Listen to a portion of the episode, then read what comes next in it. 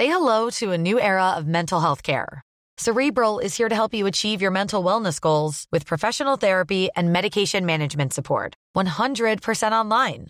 You'll experience the all-new Cerebral way, an innovative approach to mental wellness designed around you. You'll get a personalized treatment plan from a therapist, prescriber, or both in a safe and judgment-free space. Your Cerebral therapist or prescriber will outline a customized plan with clear milestones along the way, so you can get to feeling your best. With Cerebral, you're not alone in your mental health journey. We're here to empower you to live a fulfilling life.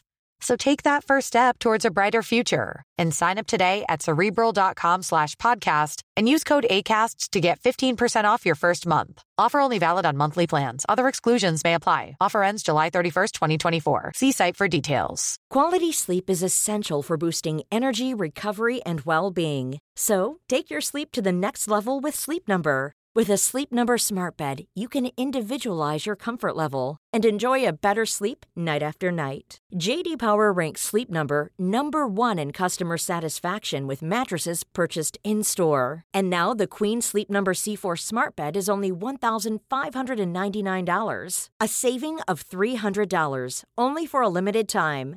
For J D Power twenty twenty-three award information, visit jdpower.com slash awards. Only at Sleep Number stores or sleep number dot com. Ryan Reynolds here from Mint Mobile. With the price of just about everything going up during inflation, we thought we'd bring our prices down. So to help us, we brought in a reverse auctioneer, which is apparently a thing. Mint Mobile Unlimited Premium Wireless. How to get thirty, thirty, how to get thirty, how to get twenty, twenty, twenty, how to get twenty, twenty, how to get fifteen, fifteen, fifteen, fifteen, just fifteen bucks a month? Sold! Give it a try at mintmobile.com slash switch. forty-five dollars up front for three months plus taxes and fees. Promo rate for new customers for limited time. Unlimited more than forty gigabytes per month. Slows full terms at mint mobile dot com. Bonjour à tous, c'est Laurita, plus connue sous le nom de Laurita Sokaliente sur les réseaux sociaux. Coach certifiée, je partage quotidiennement avec des milliers de personnes des astuces de développement personnel pour les aider à prendre confiance en elles et révéler pleinement leur potentiel infini. Aujourd'hui, j'aimerais vous parler d'un concept un peu méconnu, l'enfant intérieur, et vous donner mon interprétation de la chose. Tout d'abord, l'enfant intérieur, qu'est-ce que c'est ? Ça désigne la part infantine ou infantile de l'adulte, la part liée au fonctionnement primaire instinctif de l'enfant, dans divers types de thérapies contemporaines. L'enfant intérieur est très utilisé en développement personnel ici aux U S A, un peu moins en Europe bien qu'il commence à devenir de plus en plus courant. L'enfant intérieur, ça représente en réalité la partie de nous qui est sensible, vulnérable et régie par les émotions. En fait, si vous voulez, ce sont un petit peu nos tripes. C'est ce que nous sommes à la naissance, notre noyau, notre personnalité naturelle, notre essence, notre instinct, notre intuition et nos émotions.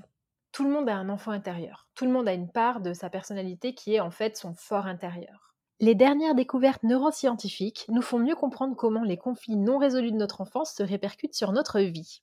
Là, je suis sûre que ça vous parle. L'enfant intérieur serait alors la mémoire de l'enfant qu'on a été. Aussi, les joies, les peines et toutes les expériences de l'enfance marquent notre moi profond, notre fort intérieur, et façonnent d'une certaine manière l'adulte que l'on devient. La plupart du temps, d'ailleurs, à l'âge adulte, cet enfant est réduit au silence, il est complètement muselé. Selon les différents spécialistes, reconnaître et libérer cet enfant intérieur, ça permet de vivre spontanément, mais aussi de libérer notre potentiel créatif. Sitôt qu'un individu a apprivoisé et nourri spirituellement son enfant intérieur blessé, l'énergie créatrice de son enfant naturel commence à émerger. Dans mes coachings, j'appelle ça se détacher de son passé, c'est-à-dire ne plus s'identifier à ce passé douloureux, à ses expériences, parce que nous sommes adultes aujourd'hui et que nous contrôlons nos pensées. En travaillant sur sa petite fille ou son petit garçon intérieur, on peut reconnecter avec les raisons de nos peurs d'adultes, avec nos phobies, ou même avec nos schémas de pensée. Quand on commence à les comprendre, on vit alors une réelle transformation. D'ailleurs, j'ai créé un modèle qui s'appelle le modèle P F P, passé, futur et présent. Et comme vous le voyez, on commence d'abord par aller fouiller dans le passé pour essayer de comprendre qu'est-ce qui s'y passe, qu'est-ce qui s'est passé, pourquoi la situation aujourd'hui est telle qu'elle est. Depuis toujours, les mythes, les religions ou même les contes de fées ont mis en scène des enfants qui sont en danger et après s'être cachés, après avoir affronté mille et une épreuves, ils sont devenus des héros. Donc là, par exemple, on peut citer le Roi Lion, hein, ce petit Simba, ou bien Moïse, par exemple. Ces personnages symbolisent parfaitement l'image de l'enfant intérieur. Et ce que j'aimerais vous dire aujourd'hui, c'est que nous avons tous, en nous, un enfant qui a été brimé, ou abandonné, ou malmené, ou réduit au silence par l'adulte que nous sommes. Le reconnaître et le libérer, c'est reconnaître et libérer notre essence profonde, notre potentiel créatif, notre spontanéité et finalement notre propre nature héroïque. Il est intéressant de souligner aussi que de plus en plus, avec par exemple la philosophie de vie Montessori et tous les nouveaux courants de pensée, on laisse de plus en plus de place à l'enfant, à l'émotion de l'enfant et on considère davantage la vie de l'enfant, ce qui n'était pas le cas par exemple dans ma génération, donc moi j'ai trente ans à peu près, hein, pour ne pas donner exactement le chiffre, et dans les générations précédentes, clairement nos parents, nos grands-parents, euh, l'enfant n'avait absolument pas son mot à dire sur quoi que ce soit. Donc c'est vrai que les mentalités sont en train de changer, et que l'enfant intérieur, ben, du coup, il est quand même assez chéri, mais on n'en est pas encore là. D'abord, l'enfant intérieur a été traité et considéré sous sa forme la plus simple. Donc en fait, c'était à la base la partie de notre personnalité qui garde une sensibilité d'enfant, une âme d'enfant, comme on dit souvent, et qui amène parfois à nous comporter de façon un peu puérile. Ça, c'était l'idée de base. Et en fait, de cette idée-là a découlé une idée un peu plus populaire. Euh, c'est un psychologue américain d'ailleurs qui l'a, qui l'a un petit peu popularisé, qui s'appelle Eric Berne, qui en a fait la base de l'analyse transactionnelle. En fait, selon sa théorie, notre monde intérieur est habité par trois états du moi, donc euh, Freud si tu m'entends, que nous utilisons plus ou moins bien. Donc il y a le parent qui établit les règles, l'adulte qui pense, qui décide et qui résout les problèmes, et l'enfant qui ressent et qui réagit. Donc là, comme je vous le disais tout à l'heure, c'est vraiment la part d'émotion, la part de sensation. Cette méthode consiste à établir, avec l'aide d'un thérapeute, c'est mieux, ou avec un coach, ou peu importe, ou même vous-même tout seul, un dialogue avec votre enfant intérieur, comme si vous aviez une conversation avec une personne réelle. Donc vous pouvez par exemple commencer par lui faire une bonne surprise, lui expliquer qu'il n'a pas besoin de grandir parce que justement, son état d'enfant est une source de richesse intérieure incomparable. Et je voulais aussi rappeler dans ce podcast que peu d'entre nous ont eu des enfances parfaites, sans conflit ou sans blessure. C'est aussi pour ça que j'invite les personnes que je coach à ne pas se rattacher à leur passé, aussi traumatique soit-il, attention, parce que justement, tout le monde a subi des choses plus ou moins violentes dans son enfance, et pourtant, certaines personnes arrivent à passer outre, mais en plus à accomplir des choses formidables, à avoir confiance en eux, et cetera. Donc les traumatismes passés sont davantage des excuses que l'on se donne que la vraie raison pour laquelle on est mal. Je sais que cette notion est compliquée à acquérir, à accepter, mais pourtant je pense qu'il faut passer par là si on veut avancer.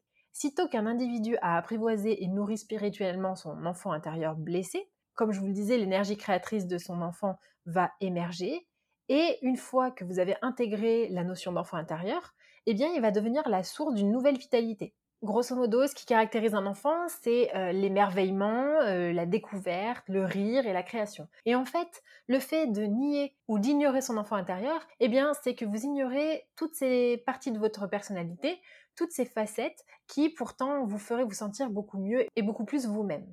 Donc, réapprendre à rire, réapprendre à s'émerveiller des petites choses de la vie, réapprendre à, à créer, à dessiner, à tenter des nouvelles choses, réapprendre à essayer de découvrir de nouvelles choses, c'est quelque chose qu'on ne fait plus forcément à l'âge adulte et c'est bien dommage. Et quand on parle de l'enfant intérieur, en réalité c'est reconnecter avec son fort intérieur, avec son moi profond, essayer de justement redevenir un petit peu parfois cet enfant et cette âme d'enfant complètement innocente, pure et émerveillée. Et comment faire justement pour éveiller cet enfant intérieur ? Eh bien, il s'agit d'établir un dialogue avec l'enfant qui est en nous, et surtout pas de jouer à l'enfant, hein. On ne parle pas de ça à ce moment-là. Donc, s'aimer soi-même, c'est prendre la responsabilité de guérir ses blessures passées et présentes, explorer les croyances négatives et limitantes qu'on peut avoir, et les décontaminer en rétablissant la vérité. Je vous donne un exemple, vous dites par exemple, je sais pas, votre père vous a abandonné à la naissance, par conséquent, vous considérez que tous les hommes sont lâches, tous les hommes euh, ne sont pas fiables, et cetera. Ça, c'est une croyance négative et limitante qui est fausse et il va falloir travailler dessus pour justement ne plus penser ça et pour pouvoir avancer.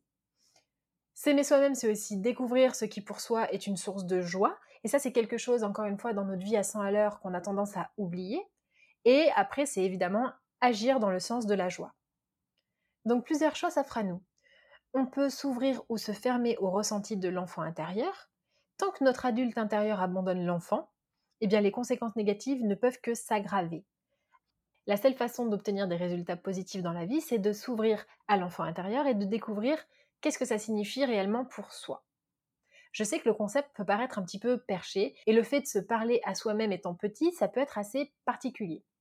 Je vous prends mon exemple. J'ai fait un jour une séance d'hypnose dans laquelle euh, l'hypnotiseur me faisait aller chercher ma petite fille, c'est-à-dire j'avais quatre cinq ans, et donc c'était moi adulte dans mon mental, hein, évidemment, dans mon inconscient, qui devait chercher dans une grande forêt ma petite fille. Et du coup, c'est comme ça en fait que j'ai commencé à enclencher un dialogue avec mon enfant intérieur. Une fois que je l'ai retrouvée, je me suis assise à côté d'elle, et là, s'en est suivi un dialogue interne. Mais alors vous allez me dire, comment est-ce qu'on renoue avec son enfant intérieur ? Il y a plusieurs façons de faire et en fonction de votre degré de spiritualité, vous pouvez choisir chacune d'entre elles. Vous pouvez tout d'abord retrouver les postures de l'enfant. Donc, je ne sais pas si vous voyez, se placer dans une posture de l'enfant, ça veut dire sur les genoux, le front à terre et les bras le long du corps, par exemple. Et ça, c'est une bonne façon de renouer avec son enfant intérieur. Ou bien vous pouvez vous placer, par exemple, en position fœtale. Ainsi, vous allez raviver les souvenirs et les mémoires de votre corps, de votre enfance. Vous pouvez également, si vous vous sentez prêt, demander pardon. Un moyen de gagner la confiance de son enfant intérieur délaissé ou blessé, ça consiste à lui demander pardon de l'avoir négligé depuis tant d'années. Vous pouvez lui parler, lui écrire une lettre si vous vous sentez plus à l'aise, vous lui expliquer pourquoi vous n'avez pas donné de nouvelles, par exemple parce que vous ne saviez pas vraiment comment faire et qu'est-ce que c'était exactement. Racontez-lui votre vie depuis que vous avez commencé à grandir, vos bonheurs, vos malheurs, et sans mentir surtout, et ni travestir la réalité. Cet exercice, ça peut paraître assez bizarre, j'en conviens, mais finalement, c'est à vous que vous écrivez cette lettre et que vous vous demandez pardon. La plupart des personnes que je coach euh, s'en veulent en fait de certains comportements qu'elles ont pu avoir dans le passé, et cet exercice fait énormément de bien. Il consiste à prendre le temps en fait de faire un bilan et de vous responsabiliser. Vous pouvez également, si vous êtes plus à l'aise avec les activités créatives, lui demander de faire un dessin. Le dessin est un des moyens d'expression les plus prisés des enfants. Prenez du papier et des crayons et demandez à votre enfant intérieur de dessiner l'adulte que vous êtes. Petit conseil, vous pouvez utiliser votre main gauche si vous êtes droitier et l'inverse dans le cas contraire. Et jour après jour, vous pouvez lui demander de dessiner différentes scènes. Qu'est-ce qui le met en colère ? Qu'est-ce qui le rend triste ? Comment il se voit quand il se sent seul ? Etc, et cetera. C'est comme ça que vous allez commencer à apprendre à vous connaître de mieux en mieux. Pour renouer avec son enfant intérieur, vous pouvez être un parent attentionné. Au fur et à mesure de l'évolution de votre dialogue, de votre reconnaissance que l'enfant qui vit en vous existe, eh bien vous pouvez lui montrer que vous êtes quelqu'un d'aimant, qui respecte sa personnalité propre et qui sait jouer, qui sait rire et qui tient compte de ses désirs, de ses avis, qui sait aussi imposer une discipline. Grosso modo, sans jouer à l'enfant, accordez-vous de temps en temps des moments pour vous détendre, pour jouer, pour dessiner, pour écrire, tout ce qui vous vient à l'esprit, pour vous consoler, pour prendre soin de vous. En réalité, c'est ça. L'enfant intérieur, c'est prendre soin de son essence, prendre soin de son être tout entier et ne pas oublier les facettes qui pourraient être plongées dans l'ombre à cause de nos vies à cent à l'heure. Donc pour récapituler, pour se sentir mieux, plus en phase et pour tirer un trait sur son passé, je vous invite à reconnaître l'existence de votre enfant intérieur, c'est-à-dire la part de joie, d'innocence qui se trouve en vous et à la chérir le plus possible. Dites-moi si ce concept vous parle, comment, pourquoi, racontez-moi en commentaire et je vous dis à la semaine prochaine pour un nouvel épisode.